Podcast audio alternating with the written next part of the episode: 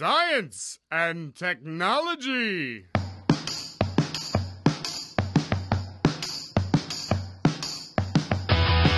Bom, estamos on com mais um Ciência On, hoje com um tema bastante bacana para que serve a universidade. É, estamos aqui com Graciela Watanabe, tudo bem, Graciela? Tudo bem, Pedro? E Rafael, tudo Oi, bem, Pedro. Rafael? Tudo bom.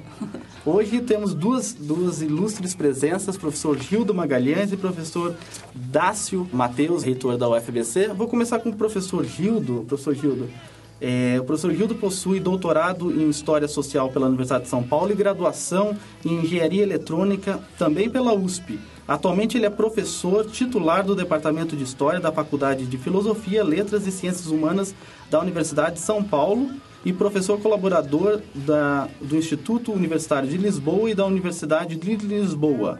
Ele tem experiência em História da Ciência e da Tecnologia, atuando principalmente nos temas de História da Ciência e da Tecnologia, História da Eletricidade no Brasil, Divulgação Científica, História da Política Científico-Tecnológica. Muito obrigado, professor Gildo, por estar aqui com a gente. Isso está no seu currículo, certo? Mas a gente quer saber mais do senhor. Fala um pouco da, da sua história de vida para contar para os nossos ouvintes.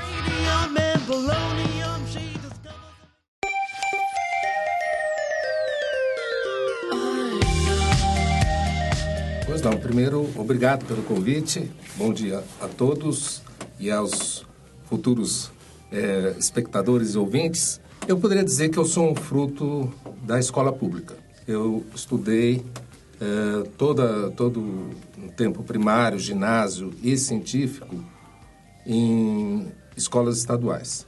E depois tive a, a aventura de entrar numa universidade pública, que é a USP, e lá também fazer a, a pós-graduação.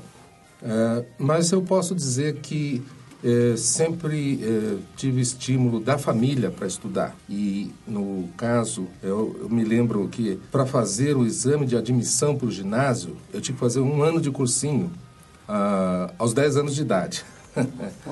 porque era muito difícil entrar na, no ginásio Roosevelt, onde eu estudei, lá na Liberdade. Mas, enfim, é, tudo isso sempre me fez estar atento para o ensino público e também é, tive um, uma trajetória bastante diversificada, porque eu fiz engenharia é, numa época em que a escola politécnica tinha aulas, digamos, humanizadoras. né? Eu tive português, por exemplo, na, na Poli, que era para aprender a fazer discurso. É, eu tive é, filosofia na Poli, sociologia.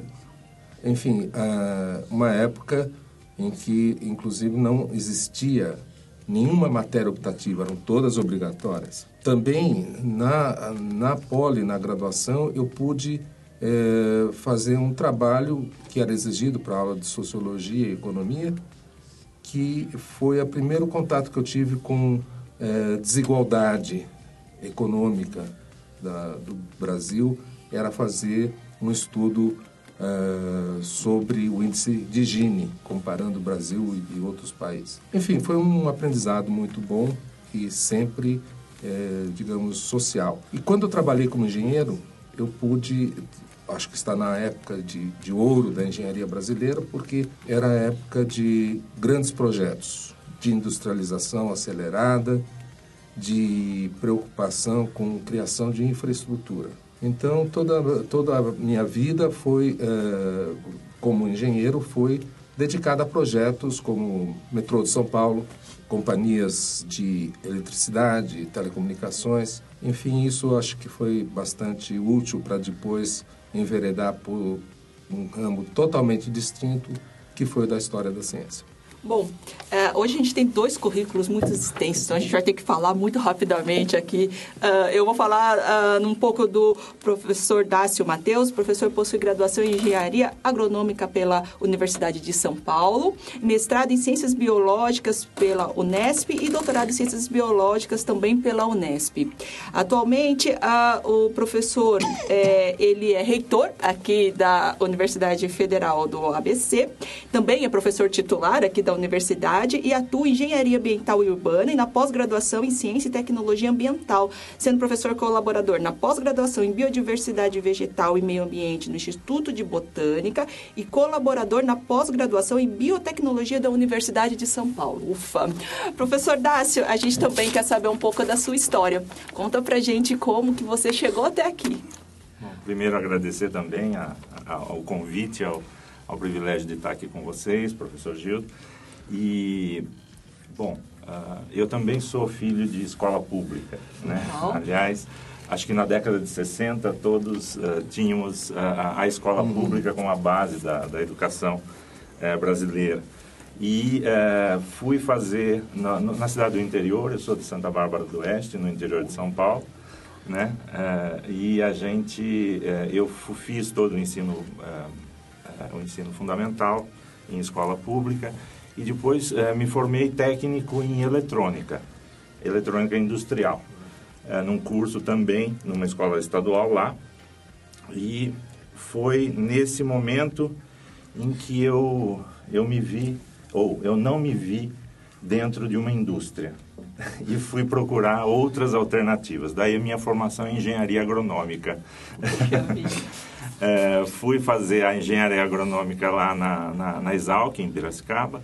Né? E uh, o curso de engenharia agronômica também uh, foi bastante atraente pela, pela multidisciplinaridade, né? pela amplitude da, da, dos conhecimentos e da, das, das áreas né, do conhecimento em que se exige para o exercício da engenharia agronômica. Então, passando desde uh, da área de biologia, genética, eh, pela física, física de solo, física, meteorologia, que são todos processos, uh, fenômenos físicos, né? E uh, chegando à sociologia rural, à economia rural, ou seja, uma gama bastante uh, diversificada de disciplinas, o que confesso que me encantou já desde o princípio, o próprio currículo da, da agronomia e depois o exercício lá. Na iniciação científica, eu trabalhei com sociologia rural, e, e, com, com caracterização do perfil socioeconômico e tecnológico da produção de cana-de-açúcar, que é a principal a economia da, da região. É, tive, na ocasião, a oportunidade de, de, de conhecer categorias, é, é categorias é, teóricas é, de como se caracterizavam os meus tios e os meus avós, que eram agricultores na região. Então, que papel, que função social eles ocupavam naquela cadeia toda da produção e tal. Né? a partir daí, eu me formei agrônomo e costumo brincar de que eu sou um agrônomo que nunca plantou batata. né? eu, entre, eu fiz um concurso na Secretaria da Agricultura, mas para o Departamento de Proteção de Recursos Naturais. E fui trabalhar, então, com proteção de recursos naturais, com florestas e, e pesca, sobretudo no litoral, uh, do, no litoral de São Paulo, né? Na, no Vale do Ribeiro. E entrei posteriormente para a Secretaria de Meio Ambiente do Estado. Né? Trabalhei muitos anos na Secretaria de Meio Ambiente do Estado, nessa, né, nesse trabalho de, de, controle e fiscalização. Trabalhei com mapeamento de vegetação do Estado de São Paulo, foi dos primeiros uh, trabalhos de mapeamento de vegetação natural do, do Estado. E, uh, e depois no Instituto de Botânica. Lá eu fiquei mais de 15 anos como pesquisador no Instituto de Botânica. E aí ligando as... Uh, os conhecimentos e os trabalhos em, em recursos naturais é, e biodiversidade, né, proteção da, da, da, flora e da fauna, com aplicações biotecnológicas dessa, dessa biodiversidade. Aí me enveredei para a área dos, dos, da microbiologia, dos fungos, né, e fui trabalhar com degradação de poluentes orgânicos por micro-organismos, mais especificamente por, por fungos. Né. E foi nesse, nesse período que nós... Uh, é, trabalhando com é, essas, essas tecnologias que à época, na década de 80, eram, eram relativamente novas, bastante novas no, no Brasil e no mundo mesmo, né, nós é, enveredamos por essa área de, de da, da, área de saneamento ambiental e controle de, de poluição também. Né, e foi daí, então, que eu fui galgar a, a carreira acadêmica, um pouco mais tardio, mas já a, a partir da pós-graduação na, na, USP e na, na, própria, no próprio Instituto de Botânica, e depois na, aqui na, na Federal do, do ABC. Puxa, muito bacana mesmo. Ver histórias é, é, tão densas e tão, tão relacionadas à universidade. É, esse é o tema de hoje. Pra, vou provocar um pouquinho os professores para que serve a universidade, a universidade pública logo depois da vinheta do Natan. Bota aí, Natan.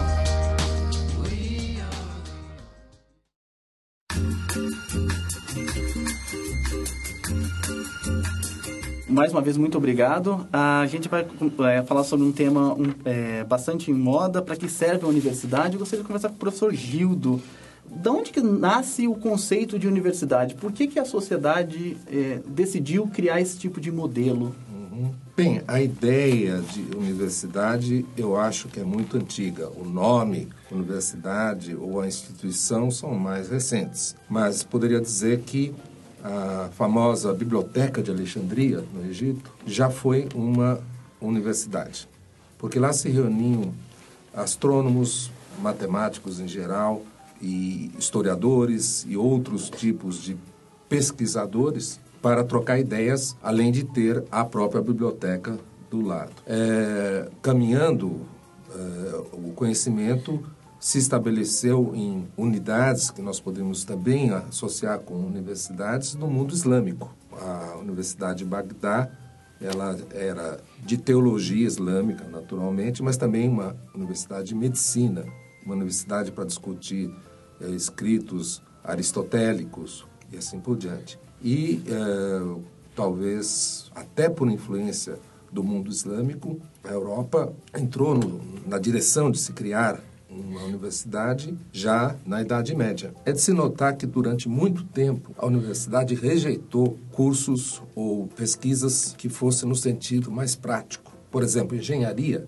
não, não surgiu na universidade na Inglaterra. Oxford e Cambridge não admitiam engenharia. É, eles tiveram que fundar o Imperial College no século XIX para ter engenharia. Mesma coisa Harvard, que é uma universidade do século XVII nos Estados Unidos, não tinha engenharia. Enfim, para chegar no século XX, onde de fato se juntou tudo, passou muito tempo. E, e mesmo a USP, quando em 1934 vai juntar uh, escolas isoladas, uh, direito, medicina, agronomia, uh, farmácia, vai precisar ainda agregar uma unidade que não existia, que é a Faculdade de Filosofia, Ciências e Letras Humanas. Gostaria também de, de, lembrar que no século XIX, no início do século XIX, um dos irmãos Humboldt, o Wilhelm Humboldt, da Alemanha, vai fundar e começa a funcionar em 1810 a Universidade de Berlim, uh, que naquele tempo tinha outro nome, mas é hoje a Universidade de Berlim, com uma característica muito importante: o ensino gratuito. E um modelo que permitiu, então, a várias classes sociais frequentarem a universidade. E por que é que o Humboldt insistiu tanto nisto? É porque uh, Napoleão, ao invadir o restante da Europa e ter uma supremacia eh, notável, era sabido que ele tinha se apoiado em quadros técnicos. A famosa Escola Politécnica de Paris forneceu muitos nomes importantes para a consolidação napoleônica. E os alemães acharam que eles deviam fazer alguma coisa. Então, nesse sentido, a Universidade de Berlim foi também eh, um modelo para diversas outras universidades no mundo. Por isso que eu digo, é, é uma ideia milenar que sofreu muitas transformações e que, porém, vem chegando nos dias atuais e hoje estamos aqui numa universidade que tem esse modelo. Professor Dácio, professor Gildo, eu queria que vocês contassem um pouco para a gente como se deu o contexto da formação da USP e também da UFABC. Como ela surge, qual é o contexto social, a sua importância naquele momento? Professor Dácio? Bom, talvez comecemos de trás para frente, né?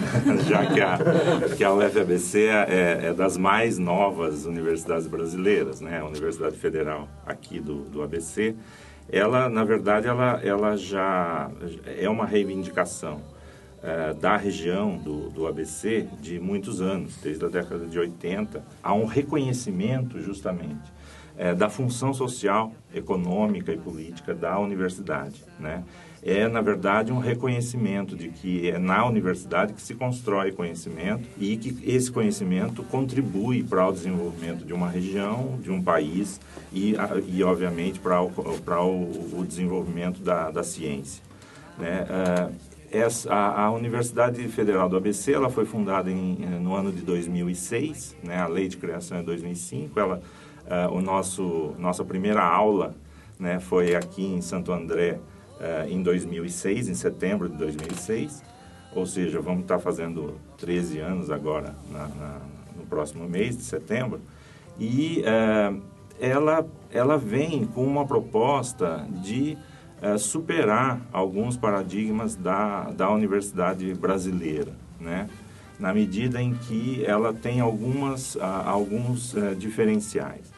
Uh, eu diria que o primeiro deles é mudar a estrutura da universidade, uh, tendo em vista não mais um conhecimento compartimentado, um conhecimento disciplinar, mas na tentativa de criar um ambiente de construção do conhecimento interdisciplinar né? Já em resposta a muitas das, das, uh, das questões ou das, que, que, que, vimos desenvolver nos últimos, nos últimos anos, é que há necessidade justamente de se juntar à concorrência de várias disciplinas para entender a complexidade da nossa realidade. Né? Então, se queremos é, avançar, se queremos transformar a realidade, se queremos é, avançar na própria proposta de desenvolvimento tecnológico e tal, é importante que essa abordagem seja feita de forma é, multi e interdisciplinar. Então, esse é o eixo principal que norteou a concepção da, da UFABC. Né? Ah, nesse sentido, nós somos uma universidade sem departamentos, ou seja, no tradicional, os departamentos quase que caracterizam as diferentes disciplinas né, na, na, na estrutura mais convencional. Eh, e a universidade nasce, então, sem departamentos, mas com três grandes centros interdisciplinares: o Centro de Engenharia, Ciências Sociais Aplicadas, já num reconhecimento de que não se faz desenvolvimento tecnológico sem considerações do impacto social que esse desenvolvimento deve e pode ter. Né? Ah, no caso das, da, da, do Centro de Matemática, Cognição e eh, Computação, eh, numa relação já eh, apontando a relação aí no desenvolvimento da tecnologia e da neurociência, né, como as, as, as, inteligências artificiais, toda a nossa capacidade de computação, de processamento de dados, que é, cresceu vertig, vertiginosamente nas últimas décadas e tal, é, e o Centro de Ciências uh, Naturais e Humanas, né, aí trazendo a filosofia para o, o, a filosofia contemporânea, sem esquecer, obviamente, da, da filosofia clássica e, e, e antiga, uh, e, uh, e, as, uh, e as ciências naturais. Né? Então, essa é, uma, essa é a estrutura geral da, da UFABC. E aí, a grande novidade é que a, o ingresso na universidade se dá pelos bacharelados e licenciaturas interdisciplinares. Então, nós dividimos uh, as áreas do conhecimento em grandes áreas, ciências e tecnologias, humanidades, ciências e humanidades. Né? Há uma perspectiva no nosso plano de desenvolvimento institucional de trabalhar artes e tecnologias e ciências da vida e da saúde, mas isso numa, numa adiado por enquanto, na atual conjuntura. Mas, nesse sentido, o aluno ele faz uma opção de grande área para ingresso na universidade e não de um curso específico. Né? E a partir dessa grande área, seja na ciência e tecnologia, na ciência e humanidades, ele vai então percorrendo um currículo que é comum a, a, a, toda a universidade, as disciplinas, um conjunto de disciplinas comum a toda a universidade e compondo o seu, o seu, o seu perfil uh, uh, acadêmico, o seu perfil de formação quer seja como bacharel em Ciência, Tecnologia e Humanidades, mas também depois para os cursos uh, profissionalizantes uh, e mais disciplinares, portanto. Né? Então, essa é uma característica nova, uh, onde a UFABC se lança, nesse momento, como um modelo diferente no Brasil, né? e que agora se dissemina já por mais de 14 universidades, com vários cursos em bacharelados interdisciplinares e licenciaturas interdisciplinares. Né? Então, é um novo contexto uh, em que nós temos uh, tido bastante êxito, eu diria, uh, na formação de profissionais interdisciplinar, com um perfil interdisciplinar e com um perfil, então, multidisciplinar. Bem, a história da, da USP é um pouco mais antiga, mas ela remonta a algo que vem da sua especialidade, que é o café, né? porque foi a, exatamente a, a, cultura do café que propiciou alguns, algumas necessidades e avanços, principalmente ligados à agricultura e, em segundo lugar, à saúde, porque a chegada dos imigrantes e a recepção desse novo tipo de trabalhador é, demandou esforços para melhorar a saúde pública do Estado de São Paulo, que tiveram sucesso. Várias iniciativas, então, foram levando a uma industrialização cada vez mais acelerada.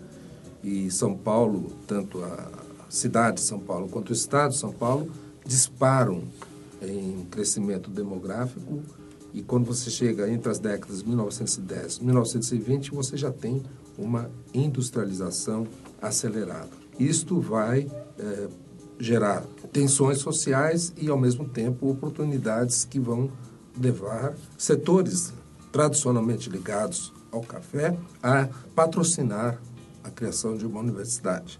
É, o professor, o senhor comentou que a, a universidade pública, né, assim, é, que o, o, aluno não pagava, começou na Alemanha. O nosso modelo aqui, ele começou público e depois cresceram as privadas? Como é que foi aqui? Como que é o fomento? Sim, aliás, como o Dácio lembrou, na década de 60, ninguém gostaria de estudar numa escola particular, porque era do tipo Pagou, passou. É, minha mãe fala muito isso. é, então, a excelência sempre estava na, na, escola pública. É, o Brasil sofreu enormes transformações econômicas e sociais desde essa época. E houve, deliberadamente, um sucateamento do ensino público. Houve uma falta de incentivo para o professor.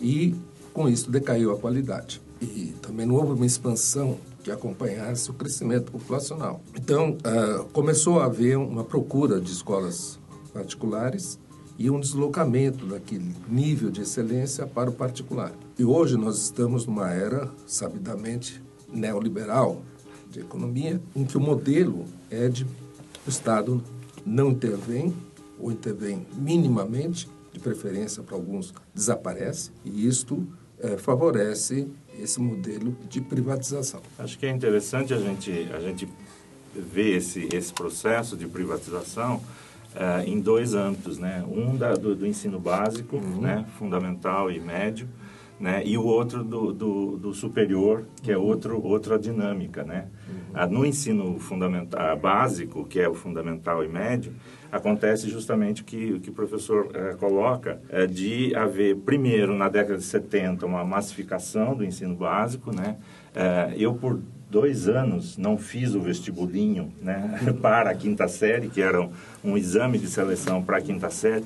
Tinha um nome, não me Admissão. O exame de admissão, é. Eu, por dois anos, não fiz. É, né? eu, dois anos antes de eu entrar na quinta série, já tinha abolido o exame de admissão, ou seja, já dava acesso para todos os alunos a, a quinta série para continuar o ensino básico no, no, no, que era chamado de segundo grau, né, e depois o ensino médio. É, nesse momento, justamente, a expansão aconteceu e não foi acompanhada de investimentos necessários para a manutenção da qualidade. Né? Nós tínhamos, a, é, a escola pública era é, efetivamente a, a escola né, que dava formação é, para as pessoas que naquela época tinham, é, podiam ter acesso. Né? A partir daí, então, há uma expansão, uma universalização do ensino básico no, no Brasil, que não veio acompanhado do, do, dos investimentos necessários para que mantivesse a qualidade que as escolas públicas sempre tiveram. Hoje, ainda, nós temos colégios públicos né, de, de, de, ensino básico é, bastante qualificados. No interior de São Paulo, por exemplo, ainda existem. Ah, especialmente é, muito, no interior. Especialmente no interior, ainda se mantém. Ah, o fenômeno da privatização do ensino básico no interior do Estado é mais, é, mais recente, nas últimas duas décadas, eu diria. Né? É, se isso é recente, né? Colocando em perspectiva, tudo fica mais recente, né? Mas, enfim, é, é, é um fenômeno mais recente. O que não aconteceu no caso do ensino superior. Né? O ensino superior, a qualidade se manteve na, na, nas, nas universidades públicas, né? e a massificação se deu no, no, no, no regime privado. Né? É, e o Brasil, na verdade, é importante a gente diferenciar o público uh, do privado uh, e dentro do privado fazer uma outra diferenciação ainda, que é uh, o mercantil e, o, e, o, e o que a gente chamaria de confessional ou sem fins lucrativos. Né? Então, esse fenômeno da, da, da, das, das instituições sem fins lucrativos é um fenômeno que aconteceu também no Brasil uhum. e a gente tem principalmente as, as, as universidades confessionais, né, ligadas às, às diferentes congregações uhum. e tal, uhum. como é o caso da, da, da, Mackenzie, da Mackenzie metodista, a católica, né, as, as católicas das PUCs e tudo mais. É, mas no Brasil teve um, um, um fenômeno que foi da, da, da, mercantilização, ou seja, abrir as, as, a, o ensino superior para empresas uh, que exploram esse, uh, esse mercado. Né? Esse é um fenômeno quase que só brasileiro. Né? Na, na, uh, em, em, nenhum país no mundo há tanta vaga, matrícula na mão de empresas privadas de, com fins lucrativos como tem no Brasil. Acho que nós somos dos, dos poucos países em que se admitiu isso. Né? Até porque virou uma política pública. Exatamente. Né? De, de uhum. É, financiar e patrocinar esse tipo de massificação privada. Né? Uhum. É, mas a qualidade ainda se mantém nas universidades, nas universidades públicas que mantém justamente o modelo de, é, de indissociabilidade de ensino, pesquisa e extensão. Uhum. A extensão já na, na, me permite avançar um pouquinho na, na, na questão da história aí, mas a, a, a, na, perspectiva desde, desde de, de Córdoba, né, das manifestações de Córdoba, o Manifesto de Córdoba, onde há um apelo principalmente na América Latina, e essa é uma característica nossa, né? Uhum. um apelo de uh, aproximação das universidades às questões, à sociedade, às questões das necessidades sociais. Isso já acontece nos Estados Unidos, principalmente uhum. Aproximando a universidade do setor produtivo, né, das indústrias e tudo mais, mas no, no na América Latina, aí uma aproximação a, a, a, é o que nós chamamos de uma universidade socialmente referenciada, ou seja, a partir das demandas uhum. sociais, a, a, produção do conhecimento, da pesquisa e do ensino. Uhum. Professor, é, o senhor falou uma, uma, sobre uma, uma visão que uma parte boa da sociedade tem sobre as universidades, que é produzir só mão de obra qualificada para o mercado que exige, né? Mas a universidade ela tem diversas outras funções que eu não sei se eram funções primárias dela, mas hospitais, tem curso de formação para professores. Eu queria entender a opinião dos senhores sobre essas outras funções que a universidade desempenha e como que uma universidade é, é, só que atenda o mercado pode suprir e já aproveitar falar um pouquinho sobre a USP e a UFBC, como elas impactam a sociedade ao redor além do ensino, produção de mão de obra de, boa, de excelente qualidade, é, como que ela impacta a sociedade ao redor? Bem, a formação de mão de obra qualificada é, evidentemente, parte do, da missão da universidade. É, mas se ela se restringir a isto, é, vai acrescer muito pouco para o desenvolvimento verdadeiro do conhecimento. Porque você pode ter mão de obra qualificada de médico, ele vai ser um, um médico qualificado. Você pode ter mão de obra qualificada para o professor. Um professor deve saber dar aula direito e assim por diante. Não é isto que, que é a função principal da universidade. O principal é formar o espírito crítico. Porque só com o espírito crítico é que, ao você se tornar mão de obra, você pode intervir de uma forma construtiva, de uma forma a modificar o que está ruim. Portanto, é, toda a universidade tem que fazer esse desenvolvimento do conhecimento aliado ao espírito crítico. Na verdade, não precisa chegar na universidade para isso. Nós gostaríamos que no ensino fundamental e no ensino médio já houvesse espírito crítico, mas senão você corre o risco de, mesmo com a universidade, mesmo com o doutorado, você não ter espírito crítico. E isto é péssimo. Eu diria que esse é o risco da, da super tecnificação e especialização uh, das áreas uh, da, na, na, formação. Né? Justamente você pode formar, como bem disse o professor, né, um doutor uh, que não teve uma formação universitária né, humanista e que entenda as ciências naturais, as ciências sociais e o contexto do desenvolvimento da tecnologia, e aí sim ele é especialista numa técnica, mas se isso não está fundamentado, embasado num conhecimento universal, ele vai ser simplesmente um apertador de parafuso. Ele vai ser um ultra especialista naquela técnica para a qual ele foi formado.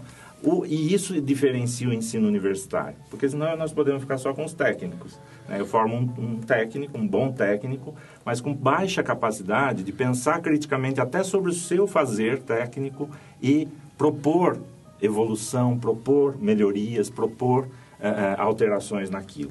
Né? Então, o que é o desafio da universidade, de uma boa universidade, é justamente conciliar e dar essa formação do espírito crítico e, obviamente, das habilidades técnicas que é a profissão que cada um vai, vai escolher. Né? O, eu costumo dizer, se, se você vende ensino sem atrelar a pesquisa, você pode estar vendendo um, um produto com data de validade vencida. Nossa, né? Então, é, é fazer é, ensino, né? O, a, o, ensino no ambiente de produção do conhecimento, por isso nós estamos sempre é na fronteira. Né? O próprio ensino universitário, na medida em que ele está tá inserido num ambiente de pesquisa científica, ele está sempre a, a, beirando ali a fronteira do conhecimento e apontando para os próprios alunos e para a própria formação justamente esse espírito crítico. Porque, como a gente sabe, não existem verdades acabadas. Elas estão sempre sendo, na ciência, sempre sendo colocadas em questionamento. Exato. E é esse o ambiente universitário, efetivamente. E alargando é, esses limites, né? Exatamente. É uma das funções da universidade. Até também que a gente pega é, pessoas que estão no ápice de formarem adultos, né? Então, a inserção deles na universidade ajuda a formar o caráter até moral e ético deles, né? Assim, as relações e eu acho que a universidade, a nossa, pelo menos com a interdisciplinaridade, o que o senhor comentou na sua formação, que o senhor teve sociologia, te ajudou a formar essa parte da sua, da sua personalidade também, né? Uhum. Então, acho que a universidade também tem esse, um, um pouco desse papel de inserir um cidadão numa sociedade. É, é, na verdade, é ampliar a visão de mundo, né? Na, na perspectiva em que você coloca o, o, o, o aluno, a aluna, uh, diante de várias concepções, de várias teorias, de várias visões de mundo e tudo mais, você amplia a visão de mundo que, que, que, nós temos e, obviamente, você tem mais elementos para poder efetivamente contribuir para a construção da sociedade e para a sua própria inserção né, eh, eh, na sociedade, como, como profissional, mas também como cidadão. É possível dizer que a universidade ela é cara para o governo? Bem, eu, eu diria que que não. Um dado recente de que o custo de um aluno universitário é cerca de 14 mil dólares por ano é plenamente comparável ao de qualquer outro país. E quando você leva em conta toda a infraestrutura, tudo que é necessário para que você forme uma pessoa, esse é um valor aceitável. O que não é aceitável é o valor que nós gastamos com o aluno do ensino básico e fundamental. Que é muito pouco é praticamente cinco vezes menos. Né? E isto é que leva à degradação do ensino público na faixa mais importante da vida. É, é, é uma inversão justamente Isso. de análise, né? Você pensar que o ensino uh, superior é caro porque ele é cinco vezes maior que o, hum. que o, que o básico. É o, justamente o contrário. O ensino uh, básico é que está subfinanciado porque ele é cinco vezes menor do que o ensino superior né, para manter qualidade e para efetivamente formar é, cidadãos e profissionais com qualidade, não há como você fazer isso dissociado de uma estrutura de pesquisa e de uma estrutura de extensão que coloque o aluno efetivamente em contato é, com a sociedade, com as, é, com as diferentes demandas da sociedade. E aí, quando você tem um ensino básico subdimensionado, né, é, realmente você cria gargalos e dificuldades de acesso para o próprio ensino superior. Né? Daí as políticas afirmativas, né? É, de dar acesso para as camadas é, não atendidas no ensino básico ou é, não privilegiadas no ensino básico por falta de investimento, é uma política que tem se mostrado assertiva, porque você faz seleção por potencial é, de desenvolvimento e não por história passada. Né? Então você, você compara pessoas que tiveram oportunidades desiguais para dar acesso à mesma vaga, isso não é, isso não é razoável, né? não, não, não, não se reflete em justiça é, do ponto de vista de igualdade de condições, de igualdade de oportunidades. Então, as políticas afirmativas, elas vêm, e, e a UFABC, desde 2006, adota a, as cotas de acesso né, aos oriundos de escolas públicas uh, em 50% das suas vagas, muito antes mesmo da legislação assim exigir. É, e o que a gente percebe é que há uma dificuldade nos anos iniciais, há uma dificuldade nos anos iniciais, mas superadas essas dificuldades, é, todos têm é, iguais condições porque são colocados em igualdade de oportunidade. Então, sem dúvida nenhuma, nós precisamos investir em ensino, em, em, em ensino básico para que as oportunidades de igualdade se, é, se disseminem para todos, né? E aí todos possam ter as mesmas condições de acesso à, à universidade, à, ao ensino superior. É importante destacar também que a universidade é que forma os professores, né, uhum. para atuar também no, no ensino básico, né? Exatamente. Essa, essa falsa dicotomia, né, de que o ensino básico, o ensino superior está é, comprometendo o investimento em ensino básico é falso, porque, na verdade, a qualidade do ensino básico depende justamente da formação é, que nós dermos para os educadores que vão atuar nesse ensino básico. Se você subfinancia é, ou não dá as condições para a formação desse professor, também não teremos condições é, de uma boa formação no ensino básico. Lógico que não basta isso. Claro. Falta dar as condições para que no ensino básico esses professores ter, vão ter condições de, de, de, exercer suas profissões e, e de exercer plenamente uh, o exercício da, da educação. Então, é, acho que vocês comentaram bastante de uh, excelência e qualidade. Então, como que a gente tem uma ideia do que, que é bom e do que, que é ruim? Assim, falando, a gente sabe que a gente pode olhar para vários índices, né?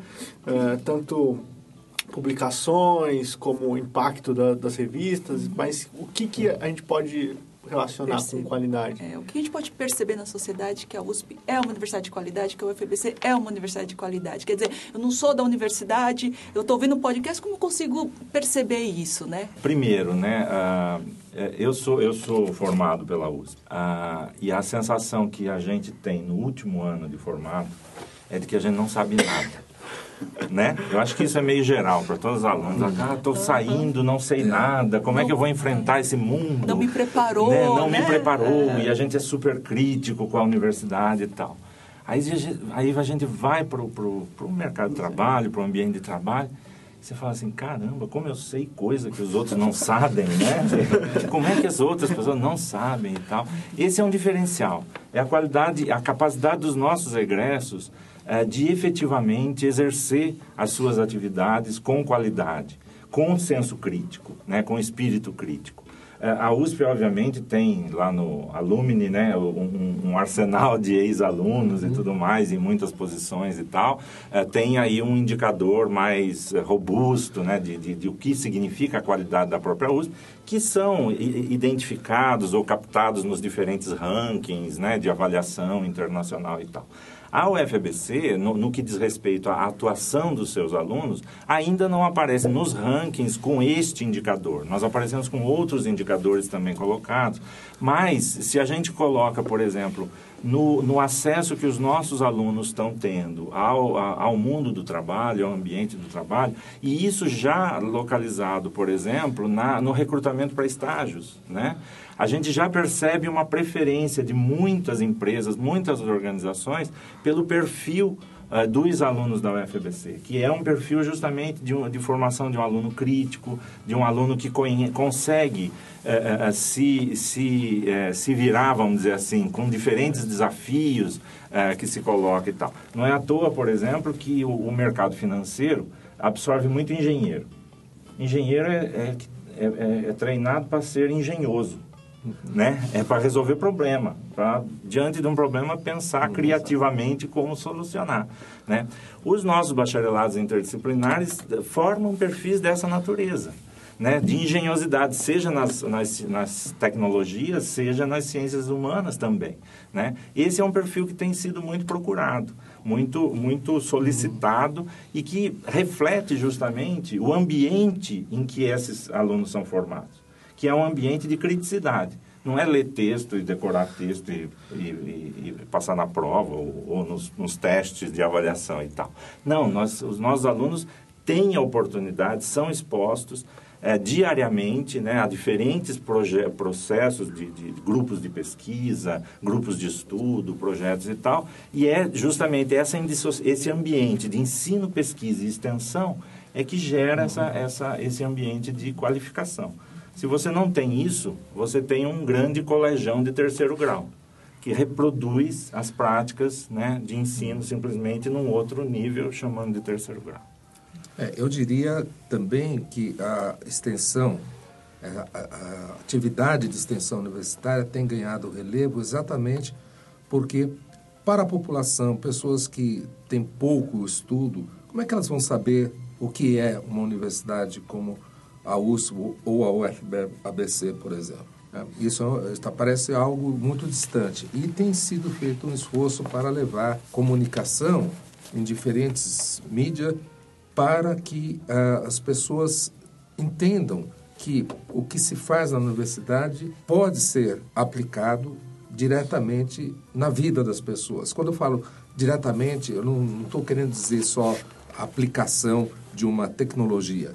Você pode aplicar um estudo de literatura, você pode aplicar uma visão filosófica. Né? E isto faz parte é, dos sonhos das pessoas comuns.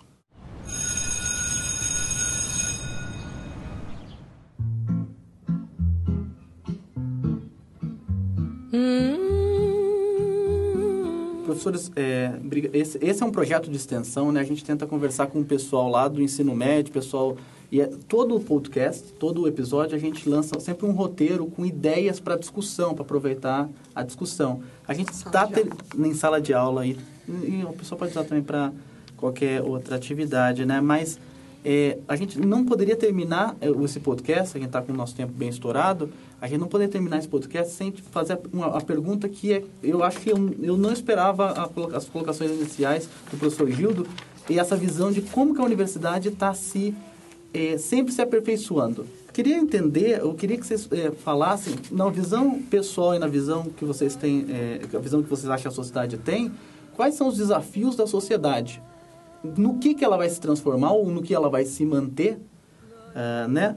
E para onde que vocês gostariam que a universidade caminhasse? Ou se aonde está, tá bom e nós construímos uma boa instituição até agora? Eu acho que a gente nunca deve se satisfazer com o que tem ou como está. Acho que, na verdade, a grande busca do ser humano é aquela que está inscrita na Constituição dos Estados Unidos, né? que é a busca da felicidade. Né? Algo tão difícil, tão debatido né? e às vezes é, considerado até bobinho, vamos dizer. Né? Mas, no fundo, o que as pessoas querem é ser felizes. Como é que o conhecimento ajuda uma pessoa a ser feliz? E, e eu acho que se a gente conseguir que a universidade se sintonize nisto, de uma maneira, claro, muito mais categorizada e aprofundada do que eu estou conseguindo falar nesse momento, eu acho que aí sim estamos em condições de continuamente melhorarmos a espécie humana. É, e eu acho que nessa linha o grande desafio é quais as condições eh, materiais e, e culturais eh, que se constrói para que essa felicidade não seja de poucos, mas seja de todos, ou, ou pelo menos da grandíssima maioria, né? Eh, tem um, tem um, um um, um, dito africano que é resumido na palavra Ubuntu, ah. né? É, eu citei até numa, numa, numa, numa formatura, numa colação de grau, eu falei, Ubuntu é, é o grande desafio, né? que a minha felicidade vai acontecer quando todos foram forem felizes. Eu acho que esse é o grande desafio da humanidade, né? E, e aí construir diferentes modelos de sociedade, construir, é, pensar diferentes modelos de organização social e tal, para que essa, para que essa, uh, essa felicidade, pelo menos eh, tenha, dê oportunidade para todos uh, que, que, que, que, queiram e possam. Né? Lógico que nós não vamos resolver o problema da felicidade daqueles que não querem ser felizes, porque o mundo está cheio de gente que não quer ser feliz. Né? Mas, uh, sem dúvida nenhuma, que todos tenham oportunidade. E eu acho que pensar a, a, a, o mundo, né? pensar a sociedade, pensar a sociedade na perspectiva, inclusive, das limitações naturais que o planeta e o universo têm. Né? Daí a, a, a, abordagem inter e multidisciplinar se faz importante, porque muitas vezes eu, eu acho a receita da felicidade só para mim e a um custo é, é, impagável pelo resto da humanidade, hum. né? que é mais ou menos o modelo que nós vivemos hoje né, de altas concentrações de, de se, eu, se é que eu posso, lógico que não dá para resumir a, a, felicidade, a concentração de riqueza, mas a riqueza compra um pouquinho de felicidade. E hoje nós, nós vivemos numa situação de, de extrema concentração de riqueza para poucos, né, e de condições de, de vida mais digna e tal para poucos, enquanto ainda temos é, grandes bolsões de pobreza e de infelicidade. Né? Sem conseguir acho... comprar nem comida. Exatamente, sem o básico né, para a sobrevivência. Então, é, eu acho que esses são os grandes desafios. E nesse contexto é que as questões de desigualdade e de, e de, e de é, do desenvolvimento social e econômico são os grandes desafios que a, que a universidade e a humanidade, a, a universidade e a humanidade têm. Primeiro, a gente gostaria muito de agradecer, muito, muito. em nome do Ciencion, nem todos estão aqui, tem um de Esbó, né, de Santa Bárbara do Oeste, também o Célio. Quem tem? O Célio, ele está na Amazônia gravando, além de pesquisando, gravando também um episódio para gente. E a gente gostaria muito de agradecer a participação e a gente realmente fica muito feliz mesmo em ver dois nomes tão importantes de representatividade nossa é, é se disporem a discutir a universidade e passar uma mensagem para a sociedade. A gente sempre pede para vocês deixarem uma mensagem de final para quem estiver ouvindo a gente, ou uma mensagem com relação à universidade, ou uma mensagem com relação a vida. É, então, uns, um minutinho pra, só para deixar uma mensagem final para quem ouviu, nos ouviu hoje. A mensagem final, eu acho que nós já até falamos, né? que é, é divulgar o conhecimento, fazer o conhecimento crescer e que isto chegue para todos e não para alguns, repetindo aqui o que o Dácio falou. É, eu acho que o grande, o grande sonho, vamos dizer assim, é, é a gente chegar à universalização do, do, do conhecimento, né?